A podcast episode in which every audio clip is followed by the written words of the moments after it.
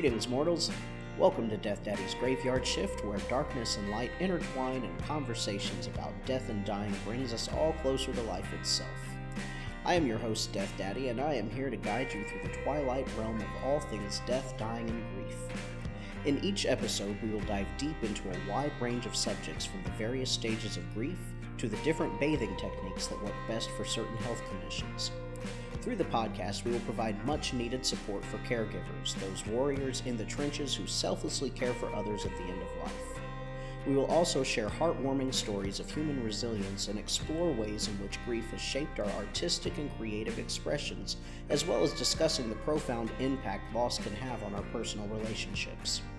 So join me, Death Daddy, as we traverse the highways and byways of death's domain. Together, we will build a community that understands the complexities of grief and embraces the beauty of life, even in its final moments.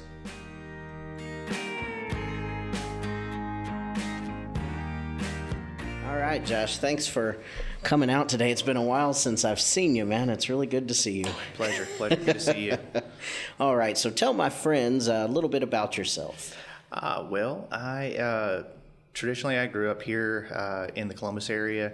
Uh, started in medicine um, as a medical technician at West Central Georgia Yoush. Hospital, uh, a mental care facility for both uh, criminal and domestic. Um, I worked in the criminal section. And uh, while I was going through EMT school, became an EMT, uh, medic, firefighter. Um, I've done critical care at the hospital, critical care flight medicine. Um, and uh, yeah, I take care of my grandfather, who is uh, elderly, of course. He lives with me. And um, have a, a, great son and wife that help me take care of him. And She's a Lou, man, and I think I'm busy. My God, okay.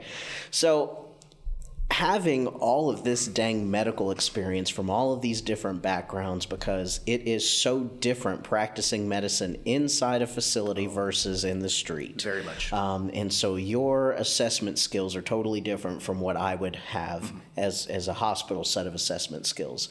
Um, how have your experiences, both in flight medicine, in the hospital, on the ambulance, firefighting, all of that good stuff, how have those experiences really shaped the way you view and perceive death? That's a good question. Um, so, coming into it from the EMS background, um, a lot of times you are the first on scene, first yes. responders, right? And yes. um, so you get to.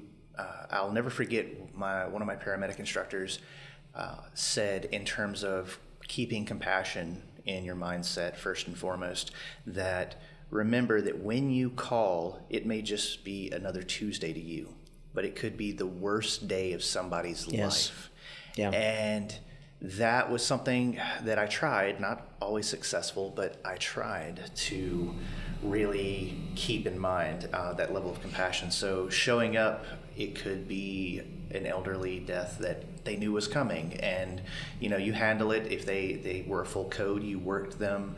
Um, if they had a cease and desist order, you you know you DNR'd and it was fine. Do not resuscitate. We're good. Um, you still had to deal with the fallout though of the family members being there because they are yes. bearing witness to everything that you do. Right, right. Um, the the pediatrics were the worst. Yikes. That always would leave just an indelible mark on you. Um, For sure. Specifically because at that point it's no longer. Um, I taught EMS for a while, and right. I would always tell my my students that the um, the, the natural cycle of things is, you know, we are supposed to put our parents in the ground, our grandparents go in the ground. Like that's the natural order of things. If, if things play out without you know any violence, we will take our children will go forth and you know do their things and they will take care of us and then we pass and that's natural.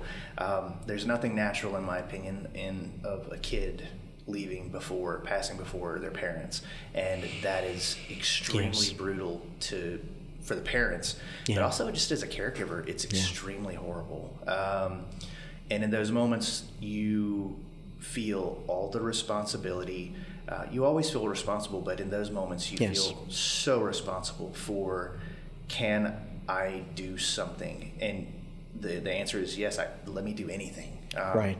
Right. MacGyver, you know, you're pulling things out of your back pocket that you didn't even think about trying to take and and help. And at the end of the day, sadly, it's not like the movies. You don't get to save. You don't always Yeah. bring them back. Right. And the parents sometimes look at you because you are our, you are our, our, you know, our guy. We, you know, our girl. We didn't. We, you were the one that was supposed to help, and you can't. And that's one of the things that that it really has taught me that death, even if it is outside of the cycle of you know what's normal, um, it's it's inevitable.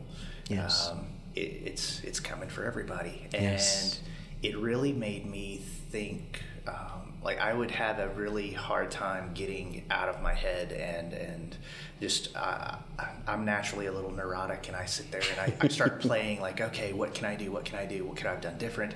And not just in these scenarios. I mean stuff at home. I mean, I, I do the same. Yes. but it would I would carry this stuff home. And eventually it got to a point where I was just a wound up ball of twisted energy and uh, my wife could tell my friends could tell and it was I was miserable right Yeah. um, and I had a wonderful experience, and this was on just uh, a uh, transport call to a dialysis clinic. And this lady was sweet. She knew she was approaching the end, and she was just amazing.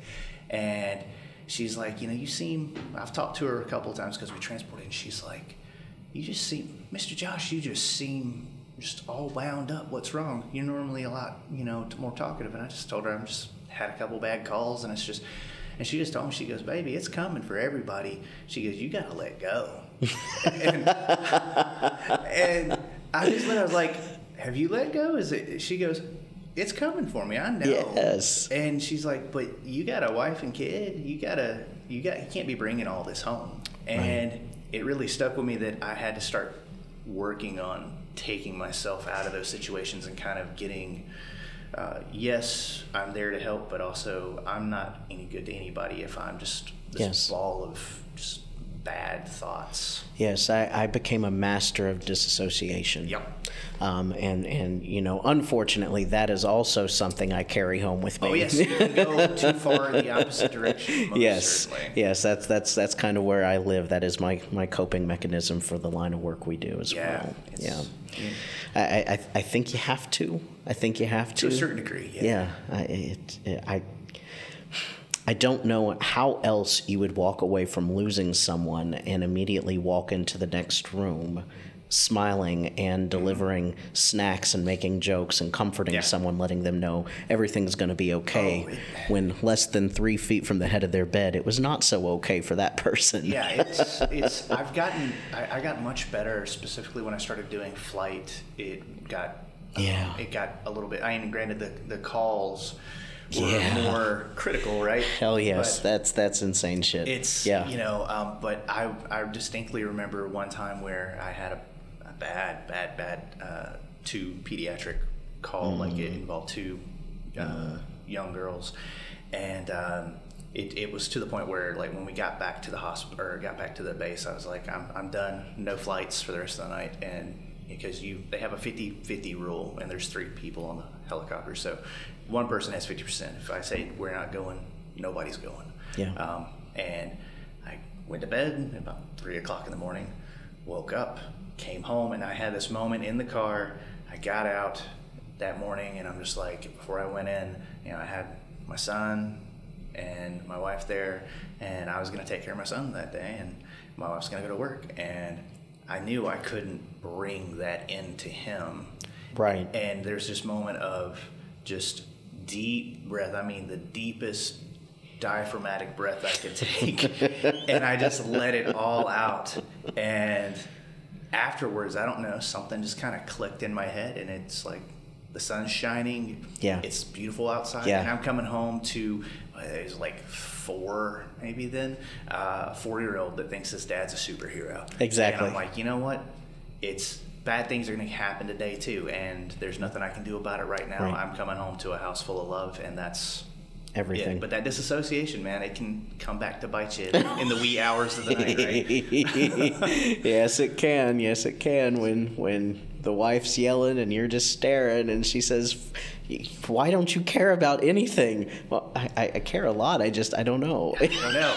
I, I have a flat affect. I don't. yes, I it's don't know. it's this is my baseline. Thanks Yep. thanks to genetics. I don't know.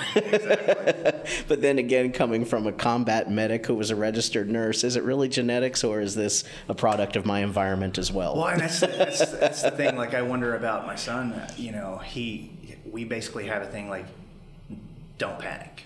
That's, Yeah, that's yeah, the rule. yeah, You never yeah. panic. Correct. And he and he'll sit there and like he's got um, his neighbor friend is going on 10 and then they have a he has a brother that is five so going on six and the six year old or five year old now is uh, will like scuff his knee he's just getting out of the point where he like everything is into the world like scrapes his knee oh no and cries and i distinctly heard he crashed his bike and and scraped his knee and, he, and my son augie goes no one's coming to help stand up it's okay and i'm like That's awesome.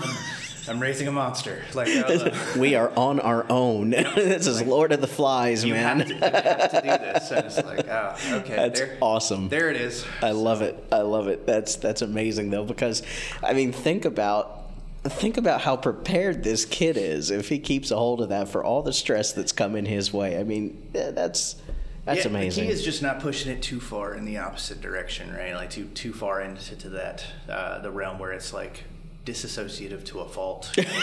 So, uh, you know, I do want him. I do want him to be well prepared and flexible and to be able to handle anything. But I also want him to take and like be okay with feeling things and like you Yeah, know, it's okay yeah. to be upset. So I know right about this age with my kids at least this is when they started really facing their own mortality. Yes. And and everything was about death and Good every conversations. yes, every toy was dying, every character was dead. I mean, it was just all about death. Oh, we we were camping this weekend, and he uh, he and his friend were like, "So, Mr. Josh, um, you know, if someone dies, so what if what if heaven and hell aren't real, and Oh boy. this is it?" Uh-oh. And I'm like, "How does that make you feel?" And Augie's like, "I don't know." so this is it and we don't get anything else and i was like some people believe that yeah and and, and his friend was like i don't that makes me feel uncomfortable but and then we started talking a little bit more and they're like you know but this is it this is it Yeah. we we're here That's And right. it's like man from like a six year old seven year old and like an eight nine year old and you're like man like you guys are coming around to it like this is it, who knows this is it verifiably this is all we have Sure. so make the most of it Yes. and they seem to grasp that concept now if they hang on to it Correct, knows? correct, yes. um, it, it made me feel a little bit better just to hear them say that and kind of cycle through it because it's it's hilarious watching their minds like kind of just chew on something and, and you can see it on their face they're like oh no this is it. the existential panic. wait, That's till, wait till you're 40 it doesn't get any easier exactly. and you uncover new layers. Ooh wee. That's awesome. Yeah, let's play this new game. Is this indigestion or the coronary? Yeah, like, yeah, oh. I did this cool thing the other day. So I'm 43. And I woke up and I scratched my head. I reached my arm up to scratch my head. And then I couldn't put my arm back down. That was a new trick I decided Oh. to start doing. Yeah. Um, so, yeah, th- there was some existential panic. hey man, like like my patient said, it's you gotta let go. you. That's It's- it. That's go. it. So. That's amazing stuff. I always love it when I walk into my really, really old patients' rooms and I ask them the question, How do you feel today? Because I never know Oh. what kind of response I'm going to get. roll of the dice. Yes, but my favorite, my favorite thing is when, let's say the guy's 98, and I walk in and I say, "Hey, sir, how are you feeling today?" And he said, "Well, I feel like I'm 98, and let me tell you, that ain't that good."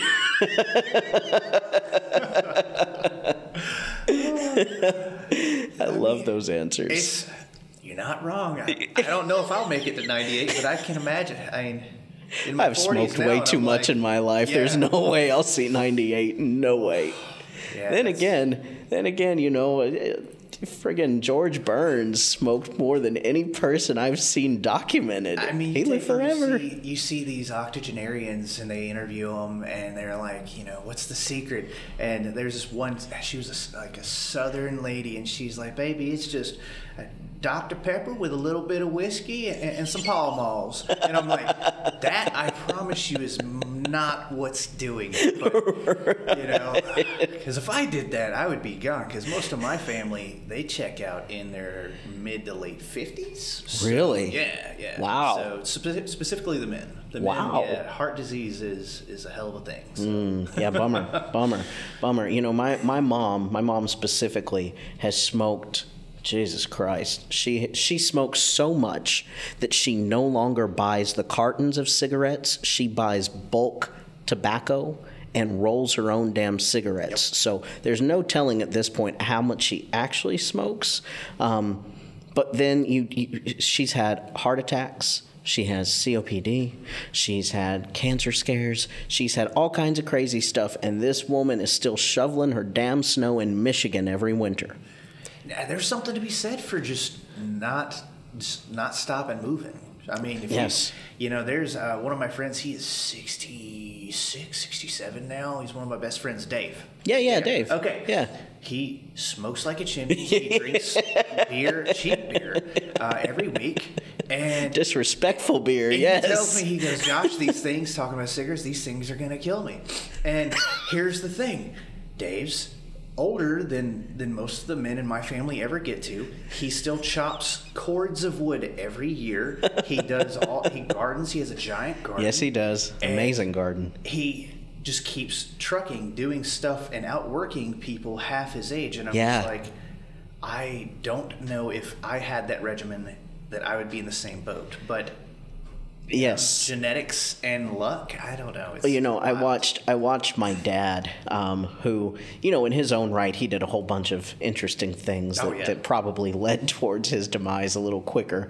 Um, but he cleaned up his act. You know, he cleaned up his act and lived the last half of his life as a straight and narrow kind of guy, Mm-hmm. and and he ate well, and he, he, he didn't mess with the sodas and, and all that other stuff that he you know he, he lived his most healthful life, and then damn colon cancer took him. I mean, How how is that? Uh, Where's the poetic justice? I guess I, don't know. I, don't you know. try and do right, and that's when it gets you right. So. That's it. That's it. Yeah. Bless his heart. Bless his heart. I know that currently you are providing care for your grandpa at home. Yes. Um, talk to me about what your journey as a caregiver has been like, um, and just any pieces of advice you might have for someone who is providing care at home to someone who is a little more independent than their health will allow them to be. well, so this this all started. My grandfather lived. He grew. He lived in. I grew up in a very, very, very underlined, very rural area in Alabama. Um, not that far away from here, um, but it's it's a forty minute drive to get to anywhere. Um, big big things, you know, like ambulance. In medical, Right. anything, right? Um, and he lived alone out there. After my parents passed, he was out there. Um, my grandmother uh, died in the uh, late 90s. Uh, my dad passed in 2008. My mom passed in 2013. Wow. So uh, he was out there by himself um, in a, uh, a rundown trailer. He wasn't, he used to love to get out and garden and do all that stuff with my grandmother. His uh, failing health led the place to end up in disrepair. Um, and he would come into town, see us, we'd hang out, and everything would, and we would go karaoke in on the weekends. I mean, it was, he was still rocking, um, but his MS kept getting worse, diabetes and whatnot. Yeah, Um, And he it got to a point where uh, we were concerned. We tried to get him to move into town, but uh, being a, a retiree, it's you know fixed income, right? And uh, it's definitely not the market to be looking for places. No way. Yeah. And he uh, he just couldn't do it. So we started talking about we talked about selling our house and getting something bigger for Yeah. him. Yeah. And we talked him into, hey, if we do this, would you move? Well, I need help, but yeah. And we found the place where we're at now, and I, I didn't realize how bad it had gotten uh, out there. And he just silently soldiered on because he didn't want to burden anybody, right? Yeah. And uh, you know, this is the guy that I grew up with. I mean, he lived right down the street from me, and um, he's one of the last living relatives I have. Right, And right. so he moved in. Now, granted, the uh, his apartment was not even started. He lived in the uh, one of the upstairs bedrooms. Uh, granted, the stairs were good for him. He he got some good exercise. Um, he was with us more. He was able to take part in family activities. He Yes. wasn't alone. Yes. and that It's very important. I felt was a huge boon. My wife also orchestrated his meals a little bit, so you know, better, better diet. And he lost a lot of weight, and he started feeling better. Um, he suffered a fall, which set him back a little bit in terms of mobility, but he got better. Um, I built the apartment that is now his home onto my house. Um, it is ADA compliant. And um, as much as it can be for him, uh, specifically modifications made for his unique situation. Sure. And um, so now he lives with us. He is right there. We are neighbors, quote unquote. Good. And uh, you know, we play board games. We sing karaoke together. Granted, I have a karaoke system now at the house. um, and uh, you know, we grill out. Drink a beer every now and again. Like Good. he gets to be interactive with August, my son. Yes. Um, so it, it worked out. Uh, now, in terms of care, uh, he is very independent, and he does not, still to this day, does not want to be a burden. Um, so he does a lot of his own cooking. We take and we've helped try to get him in, you know, right in terms of diet and keep that um, momentum going. Absolutely. Um, we still take and push him to go walk and everything. He's he's embraced that. Um, so things like uh, any sort of medical appointments and whatnot, I t- try and take and stay on top of that. He keeps me abreast of like labs, what his doctors are saying, Good. um, because he knows that I have a background in it. Right, And right. Maybe I can translate it. Maybe I can help him Explain it better than Yep. the doctors will. Yes. So uh, we do that. Uh, we take and we still try to have meals together to take and keep again that momentum going. And um, for medicines, he's still fairly good on keeping track of his medicines. We've tried to streamline it in terms of um, creating a system that makes it easier for him to keep track of, um, so he can maintain his independence. He can, There you know, is. with his mobility issues and whatnot, he can still do everything. Um, but you know, I still have a little bit of eyeballs on the situation. Yes, oversight. And, yeah, and he, um, you know, when he had, he recently had hands or wrist surgery um, to clean up carpal tunnel issues, um, and it, you know, he wasn't able to do a lot. So, you know, we're back at it, and we're getting. Sure. Um, he's looking at getting um, some another surgery here soon. That you know, it's going to be back on us to take and make sure. So it, right now, he is independent as much as he can be, but the wife and I, we do our best to encourage that because we, you know, Yes. like we talked about, when you stop moving, that's when it starts kind. You know, the if you issues don't compound. use it, you lose it. Exactly. Yeah. So we do our best to encourage that, but at the same time have some oversight and some situational awareness on Yeah. the whole thing. Yeah. Um, you know, like, hey, I, you know, I'm in there and we're playing a dice game, and like, hey, I note that this and this and this hasn't been cleaned. Are you having a hard time doing that? Let me let me help you. Like, so go and clean and just kind of make sure, keep upkeep, and make sure that he's good. Yeah. Um, you know, if he has to take uh, and have like any sort of sedatives or anything for a procedure, well, I'm, I'm taking him to his appointments. Absolutely. Um, the biggest thing for that is trying to encourage that, walk that fine line between encouraging independence and not fostering a false sense of confidence. because I, so dangerous. Yes. I want him to take control of his of his his med- medicine. I want him to take control of his mobility. I Yeah, want because yeah. I want him to keep moving and doing Yeah. these things. Because if he stops, I'm afraid that he won't start back again. Correct. Yeah. And And even if he does start back, it's not going to be at the same level. no, no. Yeah. And it's so now it's one of those things where, um, you know, walking that fine line, trying to make sure that everything's all the I's are dotted, T's are crossed. Yep. But he's doing it, and that means that it's a little bit more of a mental gymnastics for me because, um, you know, it's he, he's he's a grown man. He's he's worked his whole life. Like he doesn't. Yes.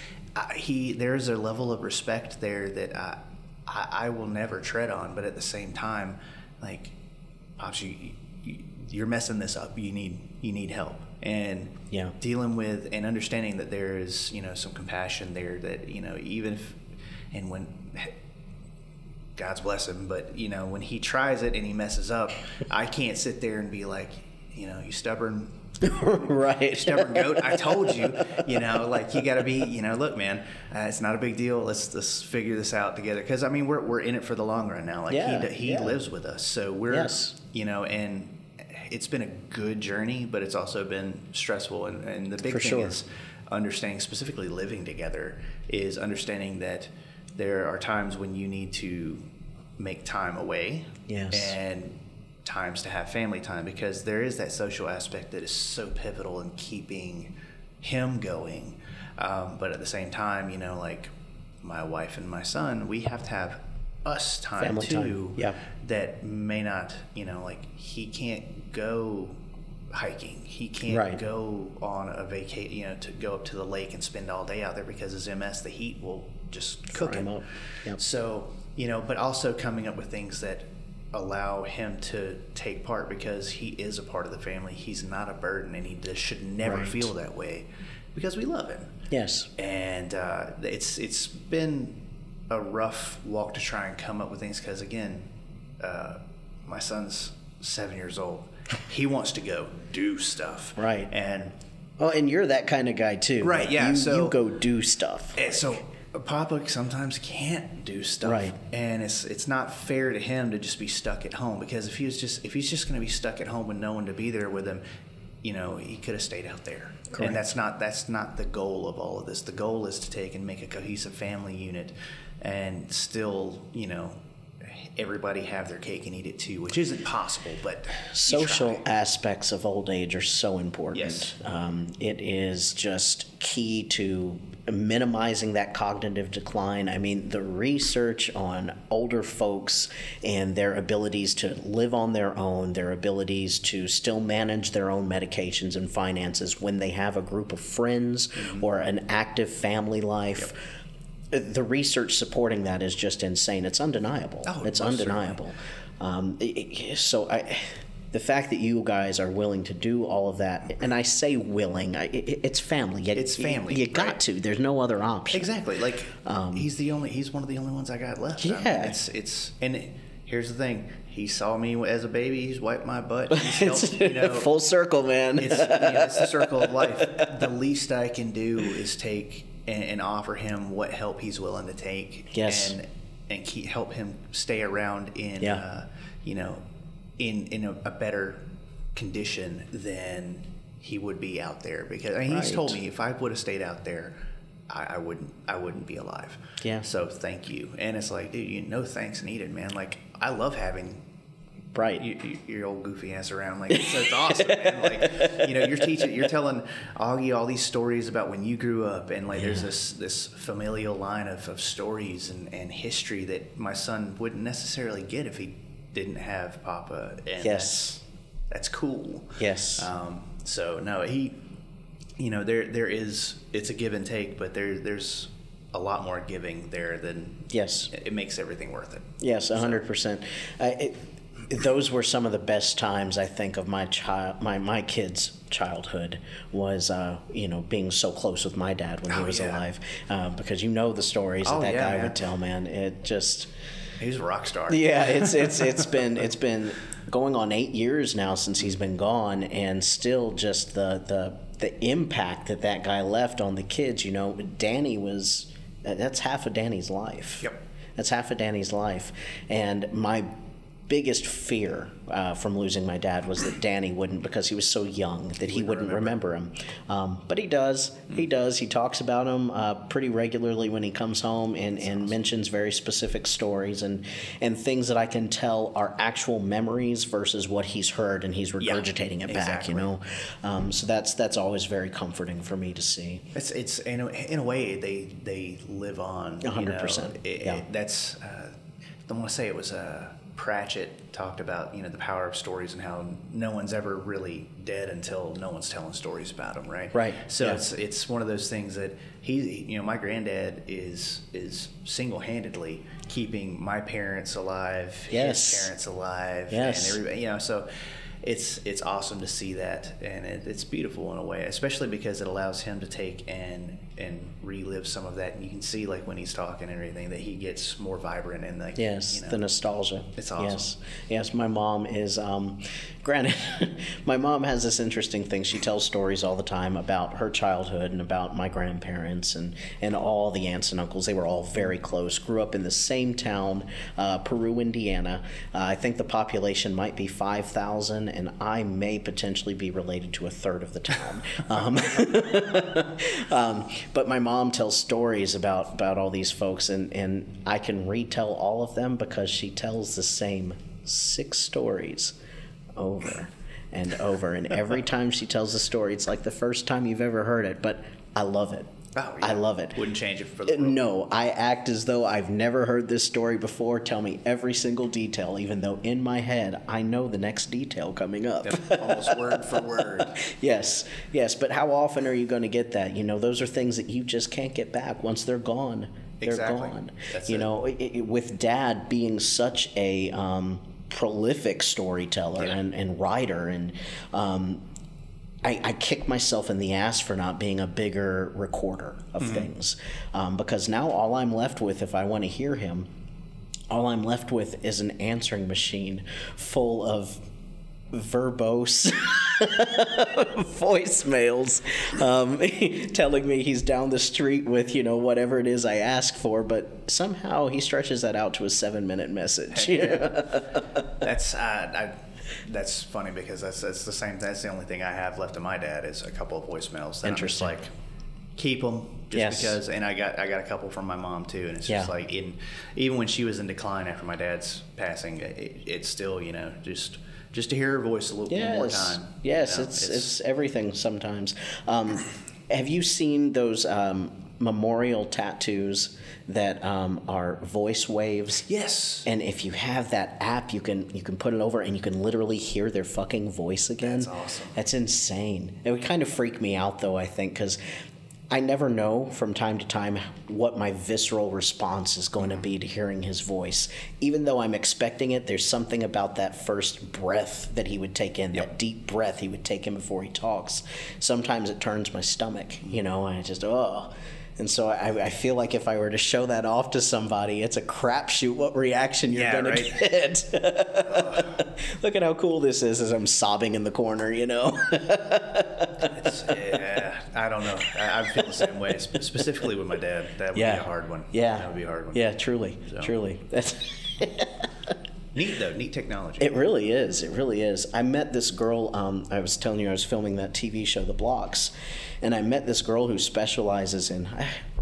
How disrespectful am I? I call grown ass women girls. Like that's so fucking disrespectful. Jesus Christ. Okay, so I met this woman over at the blocks, and she um, met. She specifically does like legacy trinkets, memorial trinkets. Um, it's really neat the things that she can do. I've got uh, a necklace with my dad's thumbprint on it and Oh, his his, awesome. his birth and death. Um, but she she does things like that. She makes these huge blankets with people's pictures on them, like just really cool stuff. Really cool stuff. She's a very interesting individual. Um, That's with- awesome.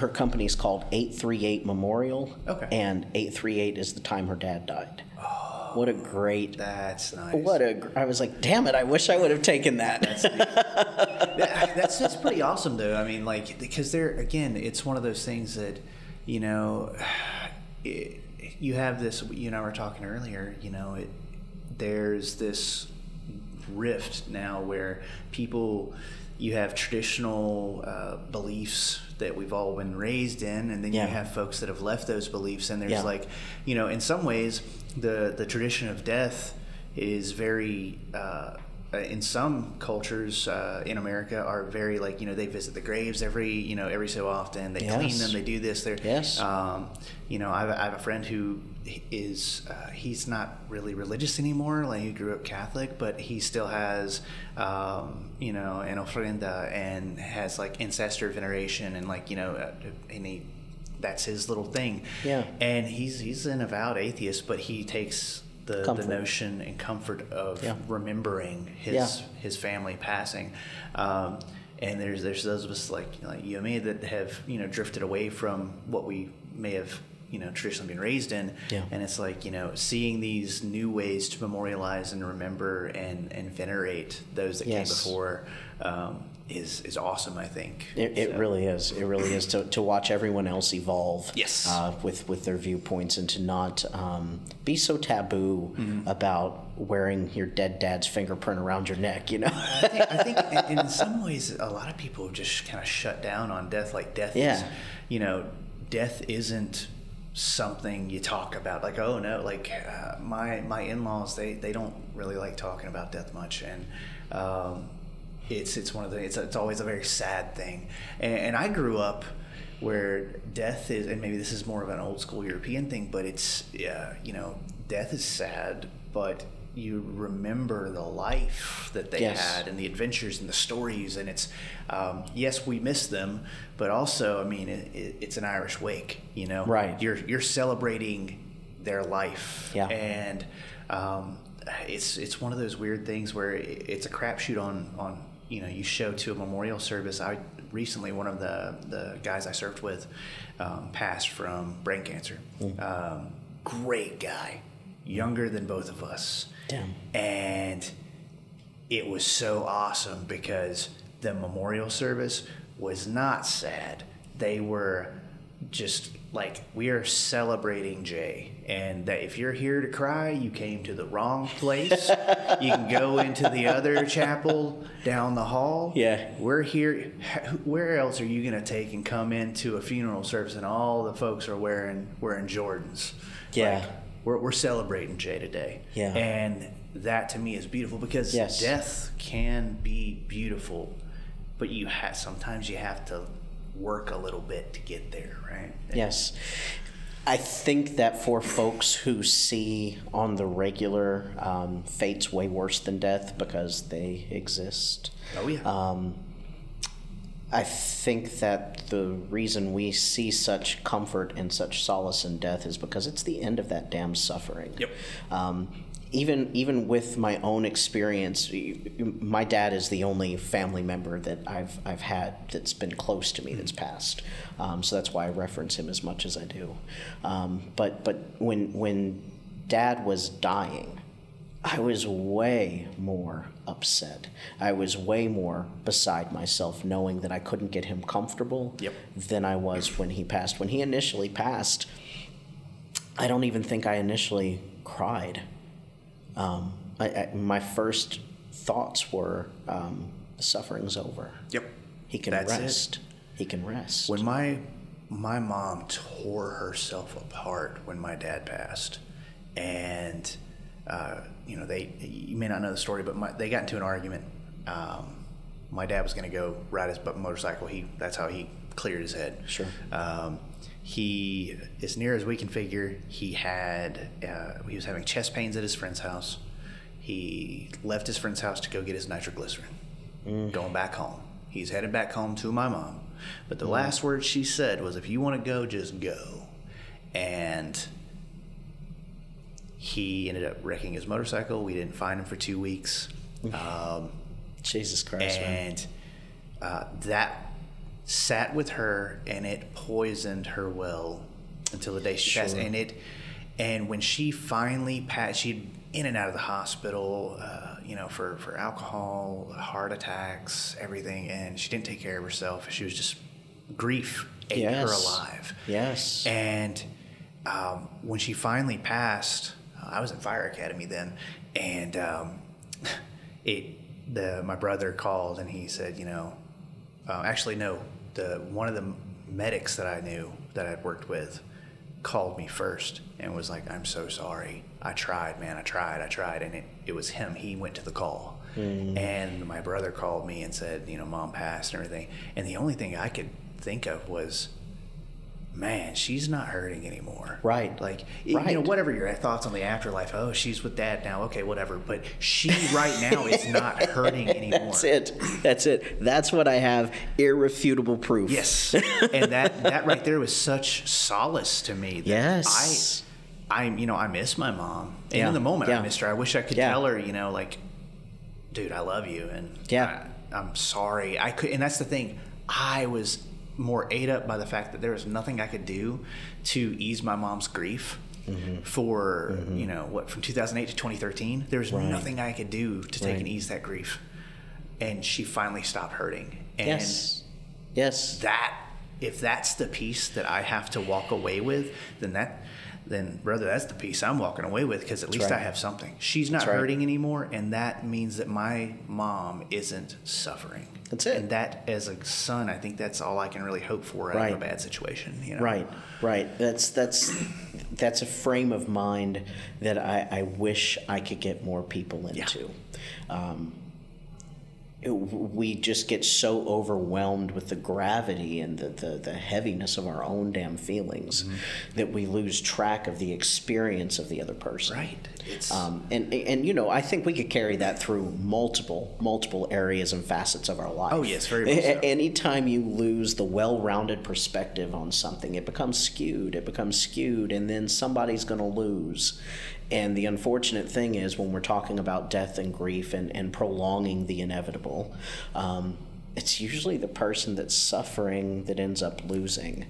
yeah. And and we do all of this under the guise of love. on on the ambulance, I had one distinct call that uh, he was coming from a nursing home, or no, going back to a nursing home. I picked him up at the hospital. This was on the private ambulance side, uh, Yeah. just to transport back, and he was crying, and I'm like, "Oh no, sir, is, are you hurting? Like, you know, is there anything I can do for you? Uh, you know, we, I can do some pain management. Um, need to adjust you? Like, what what's going Yeah. on? Talk to me." And he just he was crying, and he this man was a World War II veteran, combat veteran, and he is sitting on my stretcher crying, asking me, "Please don't send me back there. They just forget about me." Yep. And Yep. can you just give me too too much medicine and I'll just go Yep. to sleep? And you want to talk about tearing up Yep. right there? And like I, I get a little misty thinking about it because it's like this grown man who had seen multiple combat tours in you know one of the great wars is crying, just saying, "Give me some relief." Yeah, he's broken. And and nobody's listening. Yeah. Nobody's listening, and there's nothing I can do. There's it's an interesting phenomenon that happens should we live long enough that somehow um, we grow out of being human to society. Um, Yeah. And, and so all of the concepts that you factor in when you're caring for your grandpa are just things people don't think about when it comes to old folks. And it, it makes me crazy. It makes me crazy. At what point do we stop having the same needs that we've always had? Exactly. It's it's one of those things you become part of the forgotten, and it's you hurt. I mean, let's be real. Being like like your your patient said, I'm 98, and that's not too good. you know, like it hurts. Things hurt. Things are breaking Yes. down, and and Yes. cognitive decline. And sometimes you're aware of it. My, my granddad Mm. sometimes realize he realizes that he is not always there cognitively Right. like he used to be. And that weight of that is got to be crushing sometimes, you know?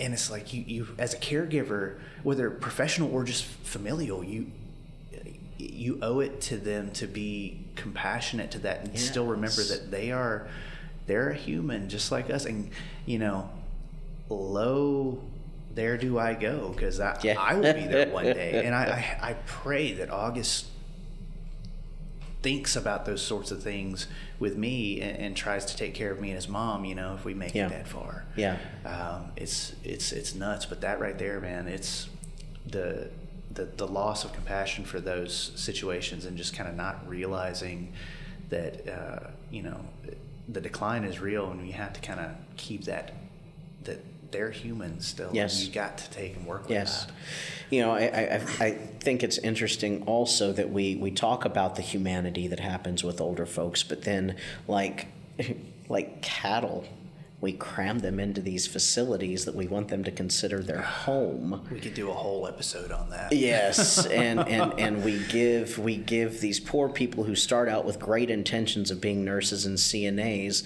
sixty patients apiece that they're supposed to care for, and this is what we expect them to close out their life with. It's the churn. I mean, with 60 patients, how how can you expect to give any sort of compassionate, real world care beyond funneling meds? Right. And it's And you can barely do that. like the only thing I could offer this gentleman was, "Hey man, Yeah. listen, we got about a sixty minute ride.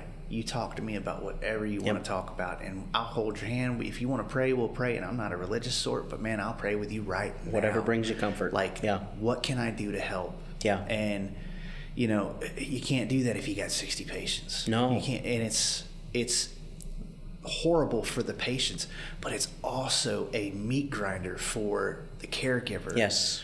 You turn them into Yes. these automatons that don't feel anything, that they now don't see the patient as human. Right. Because they're just a number. A nuisance. Yep. Let me chart real quick. All right. Yep. Check mark. Check Yep. mark. Check mark. One more opportunity for me to get written up. Yep.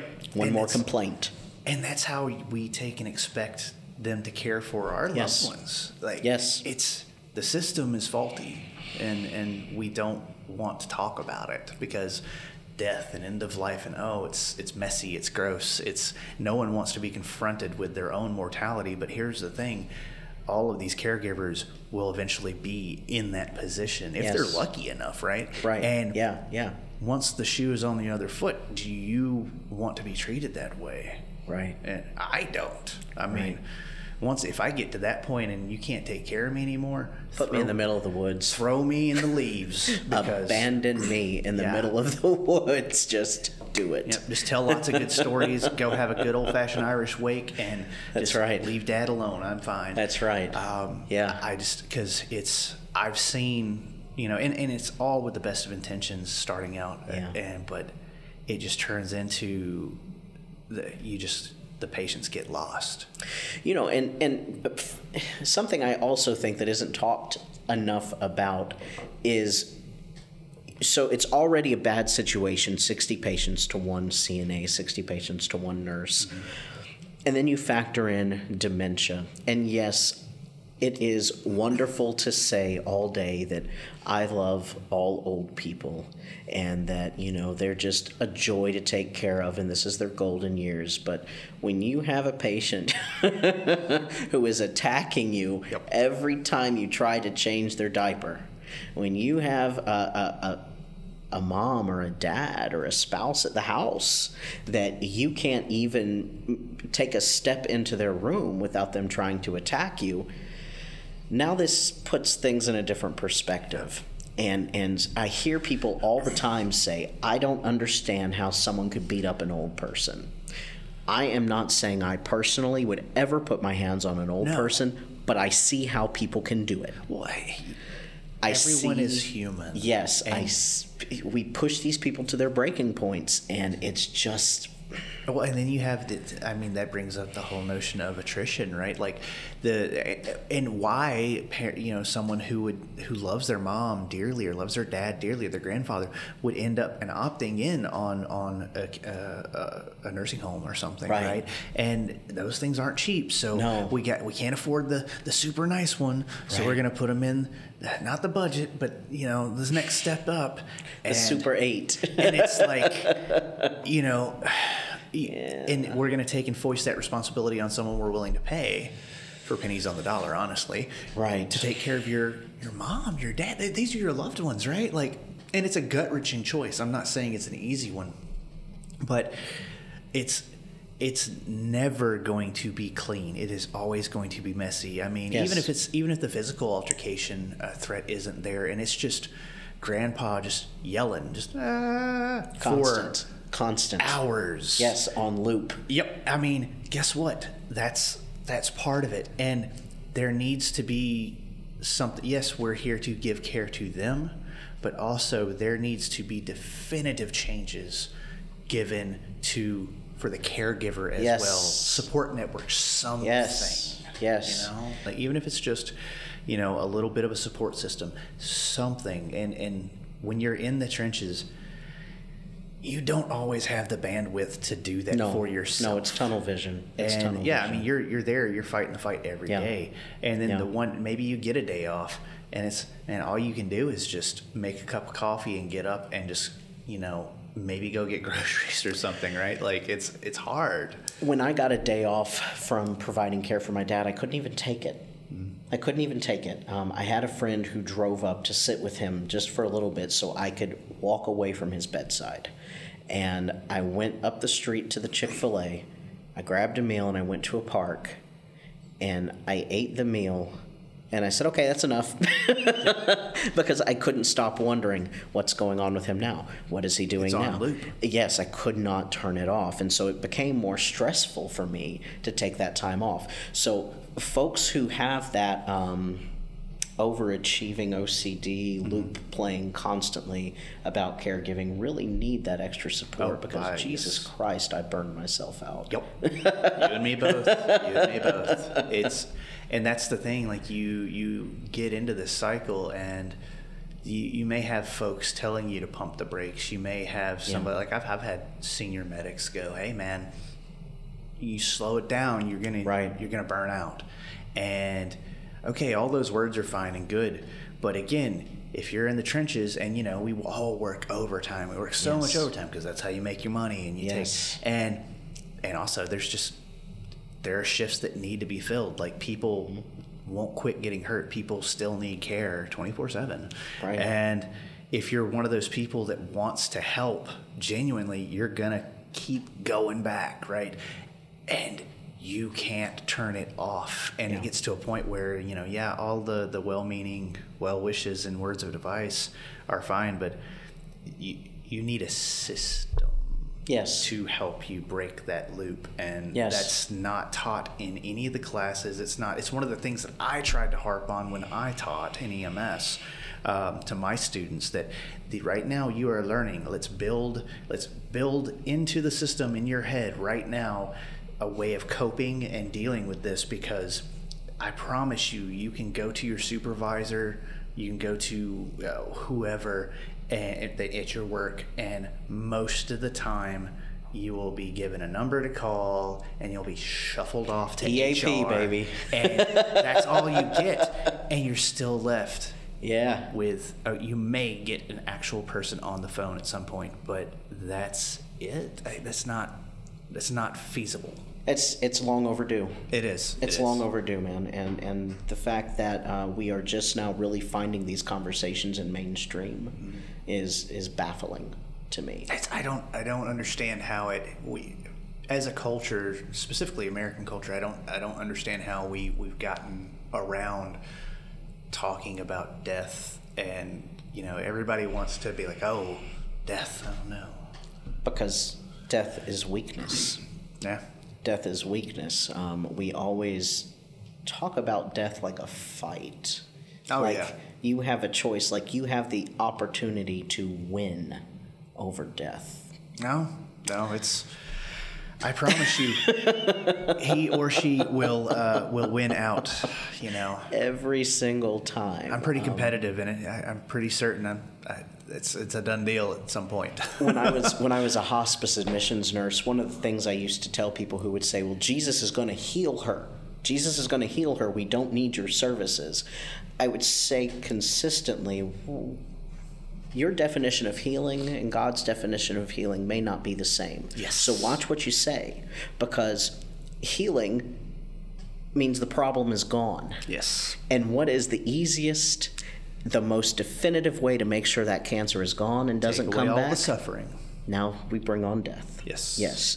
And so that is that when it comes to Christianity in this area, um, everyone wants to go to heaven, Mm-hmm.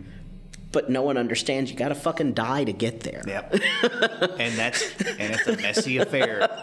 Betwixt here and there is very messy. Yes, you, you, you got to die to get there. You know, I, I was in a conversation with another nurse uh, the other day. Um, we were talking about death. We had a patient who passed away, and this patient was uh, someone we saw on a regular basis Yeah. and did their fair share of suffering. God bless them. And and so when they when they passed, I said, "Oh, thank God! I'm so happy for them." And this nurse said, "Happy for them." How dare you? that is so disrespectful. that is so disrespectful. And I said, no, no, what's disrespectful is shoving that NG tube down their nose one more time, causing them all that pain. What's disrespectful is tying their arms to the bed so they can't pull that tube out so you don't have to drop it down one more time. Um, now they can't even scratch their dang face. S- Sending sending the, the the war hero back to Yeah. anonymity at the nursing home. That's Disrespect. That's disrespectful. Like Yes. death again. And, I hate to, to call on pop culture, but there is a uh, there is a, he was a hospital. So it, back in the the early 2000s, there was a show called Heroes. It was about superheroes and stuff, right? So one of the main characters, Peter Petrelli, was a hospice CNA. I want to say, not even a nurse, and he goes, uh, he talking to one of his patients' family. Uh, he goes, "Death can be a beautiful thing if you let it." Yes. And it's we forget about that so often. And it's like you can have end of life. It's gonna be messy. We get that. But you can do things to help make it less messy and enjoy not enjoyable but i mean you can find joy in it not In enjoyable anything. but you can find joy and Yes. the biggest thing is not just you as a caregiver or a family member the patient Yes. can find joy in it and Right. i- again we fall back on the same topic you know who's who's dying who who who is actually the patient let's focus on them we got to focus on us too but if we have this notion of making death beautiful and and and understanding that there's i mean it's sacred it's Yes. birth and death i mean this is it's the cycle right like we we venerate birth and it's it's beautiful this beautiful thing and death has just been shuffled off to the corner Right. somewhere and it's like no it can be just as beautiful Yes. Every sentence has to end, yep and there's got to be a period to Yep. end it. That is that is all death is. And it's that that whole, that whole quote just stuck with me for the longest Yeah. time. And I'm just like, you know, it's just it's true. If you if you look for beauty in it, you can find it, and and especially if it's your loved ones. Yes. I mean, there's so much shared experience. You know, why do you want it to go out on a sour note? Right. Let's make it beautiful. Right. Um, and if it's a patient, hey, don't you think you owe it to your patient to do your damnedest to find some sort of beauty in, in this chaos? You Just know, peace. G- Yes. give give them something, and, and try and you know, talking to them. And again, you have to have time to talk to them, Yeah. and that's how you Yeah. make these inroads to take and have these conversations, and and hopefully ease. You know, I can give you some morphine, but can I take and you know help with the mental and emotional stuff you're going through? Because I, I don't have anything in my med bag for that. you know, believe me, if I did, I would I would I would be I had already been guzzling. yeah, you know. So, and the only thing we have to present with that is our humanity, and Yeah. that starts with conversation and starts with this shift in mindset of Yes. finding beauty and joy in these things. And I don't know how to get from here to there with some people. I've done it with myself, but That's it. you know, That's key. model the behavior. That's key. It's it's a combination of modeling the behavior and just allowing people to take their journey. Yep. Because the old adage, "You can lead a sheep to water," mm-hmm. that that applies. Yeah. That applies. You know, you can you can put every rational statistic, every rational um, cliche out there to folks that makes perfect sense, and they even acknowledge Yeah. this makes perfect sense but mentally, emotionally, spiritually, whatever the case might be, they're not there. They can't make that. They Yeah. can't make that move. Um, and you know, I, I found even even in my religious childhood, in my in my religious childhood, I used to wonder constantly about exposing kids and forcing kids to be um, so so religious and so fervent and so zealot at such a young age. Are we being fervent? Are we being zealot? Are we are we these huge believers because this is our relationship with that deity? Yeah. Or is this what I've been taught I'm supposed to do, and so I'm really just running through a ritual? Yeah. Where is the authenticity here in this relationship? Um, and so I allow my folks, hospice, um, in the hospital, you know, family, whoever it might be that I'm talking about these weird things with, I allow them to think their own thing, to, to Mm-hmm. believe your own thing, and I'm, I'm here with two ears that are willing to listen Hey. whenever. make peace with it how That's you it. will, but find peace. And if I can take and help, Please. you know, Yeah. usher that in and help get that to grow, then man, I'm all here for you. But Right. Uh, so I don't necessarily know how to pave the way to that. Correct. Yeah, there You know, no it- way. You're going to have to take and find that on your own. Yes. But we can find it together. That's right. That's right. I'm here to listen. I'm here to listen. I'm here to bounce ideas off of. But this is your journey. Yep. This is your journey. I had a conversation with um, someone a few weeks ago talking about recovery and how recovery for each individual is very different. Um, and we used the example um, my wife, Lisi, loves meditation. Yeah. That's her thing, you know, and she does meditation through these intricate drawings that she does. Um, and, and that to me, um, if there is a hell, that's probably it for me. um, but for her, that's the only way she copes and processes things. Is Yeah. just doing this repetitive, tedious shit. Um, you know, for me, I'm, I'm more similar to you. I have to get up and move. I have to get up and go do something. I have to physically work this out um, to process it easier. Yeah. Um, maybe I guess that's a male female difference. I don't know, but that that that's uh, Latin. Uh, there's a military group called uh, that has a motto. I forget who it is, but they uh, solve. I'm probably butchering the pronunciation. Salvatore ambulando. Uh, it is solved by walking. Yeah, and yeah, uh, yeah. that's that's my thing. Like if I am struggling with something, I will just go walk. And you know what? If at the end of the walk I still don't have a solution, I still feel better. Yeah. So I'm just gonna go do that. Um, that's my meditation. and I I've do. gotten a dose of vitamin D. Yeah, you know, yeah, you know. walking here in Georgia, I've probably gotten a week's worth of vitamin D. Oh yeah, yeah, especially right now. So Little heat stroke, and now I've forgotten my problems for other reasons. exactly. Now you're hot, so it's all good. yeah. You know, water under the bridge. That's it. That's it. Yeah. That's awesome. That's awesome. So, what would you say um, is your number one go to coping mechanism when it comes to grief? I know we just talked a little bit about physical activity. Um, for me, I always I always lead with if you're having issues, go for a walk, and that's just because it gets number one. We we are not a mobile culture. Yeah. um, so it it sometimes a walk is is hard for some people, and that Yes. you know what if it's hard, if it's hard physically, your mind is going to be focused on how hard it is. So go go walk, just like it's hot. Go walk. You'll be hot. You won't be struggling with what's on on your mind.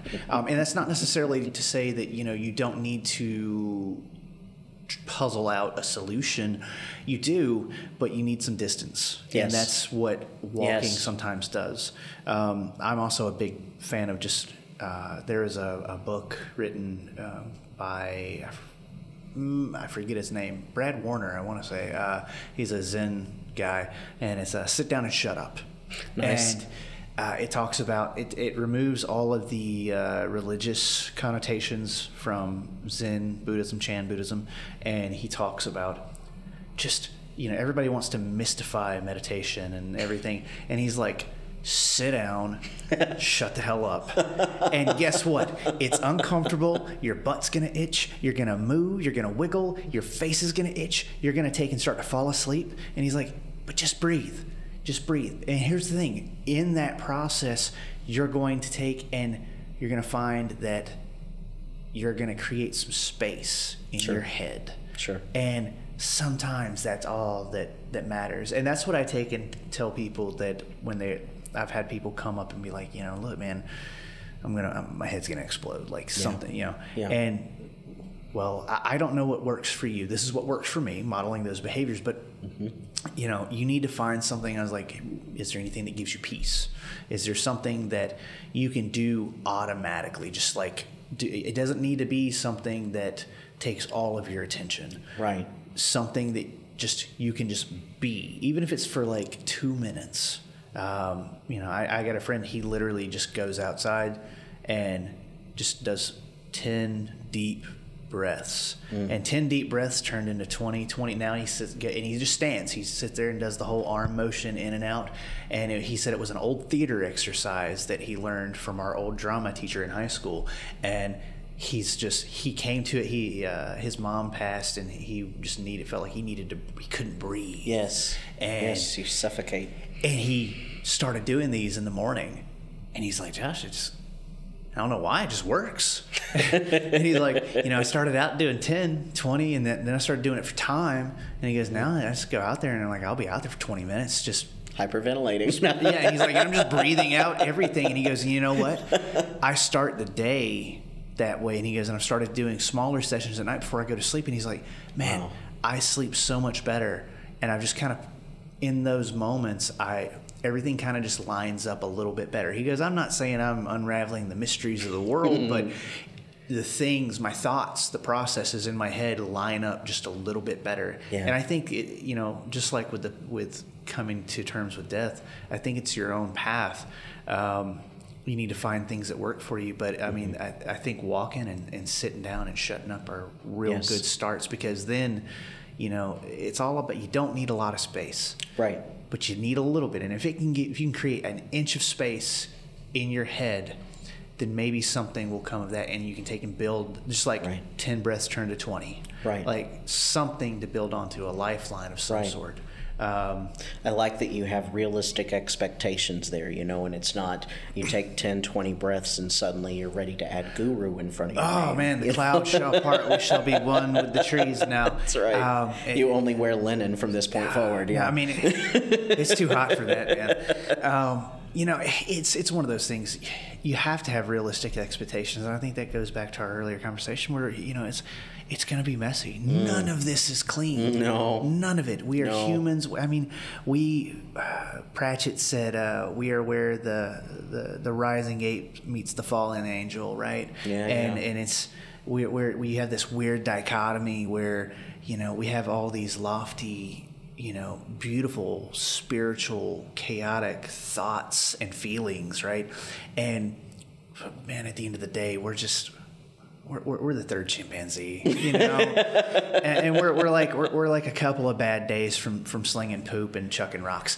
That's correct, because on some bad days we do those things. Exactly. Yes, I So- can't tell you the amount of times I've had shit slung at me. it's it's one of those things where you just you have to have real if you you're setting yourself up to fail if you have these these lofty expectations Yes. because the real world doesn't work that way Right. You, you, you you know, we, we talk about being gracious, we talk about being accommodating and tolerant of other people. We never talk about how important it is to give ourselves those same graces, to give ourselves that same mercy. Mm-hmm. you're you're gonna fuck up you're, That's all we do. you you're gonna mess up Yes. you're, it's gonna be hard you're Yes. gonna and guess what I can tell you to this that we could have a whole conversation not recorded where I can take and tell you all the mistakes I've made Ditto. Yeah. and Yeah. Yeah. how I replay that Yeah. every day Yeah. and Yeah. but guess what I'm human and mm-hmm. I'm going to mess up. Mm-hmm. You're going to mess up. Mm-hmm. The new nurse is going to mess up, probably Yes. more than us, but they're and guess what?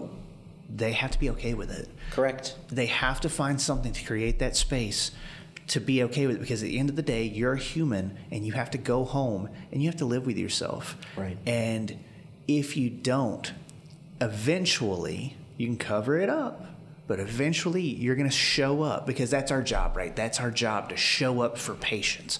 You're going to Yes. start showing up physically, but you won't show up there emotionally. You won't show up there mentally. And part of specifically if you deal with death, our job is to show up emotionally. Our job is to show up mentally because a lot of our stuff doesn't necessarily take place on the physical realm, on the physical plane. Correct. It is, you know, and you can take and say it's all cognitive, you can say it's spiritual, you can say however you want to couch it in terms, but it's not all in the medicine bag. It's we deal with humans. Man, I can't thank you enough for coming out today and ah, hanging out it's and, been and awesome, man. having this conversation. I, knew you were going to be the perfect guy to, to groove on this subject with. I appreciate you thinking um, of me. Anytime, my friend. You take care of yourself. I appreciate you, man. Yes, sir. You too.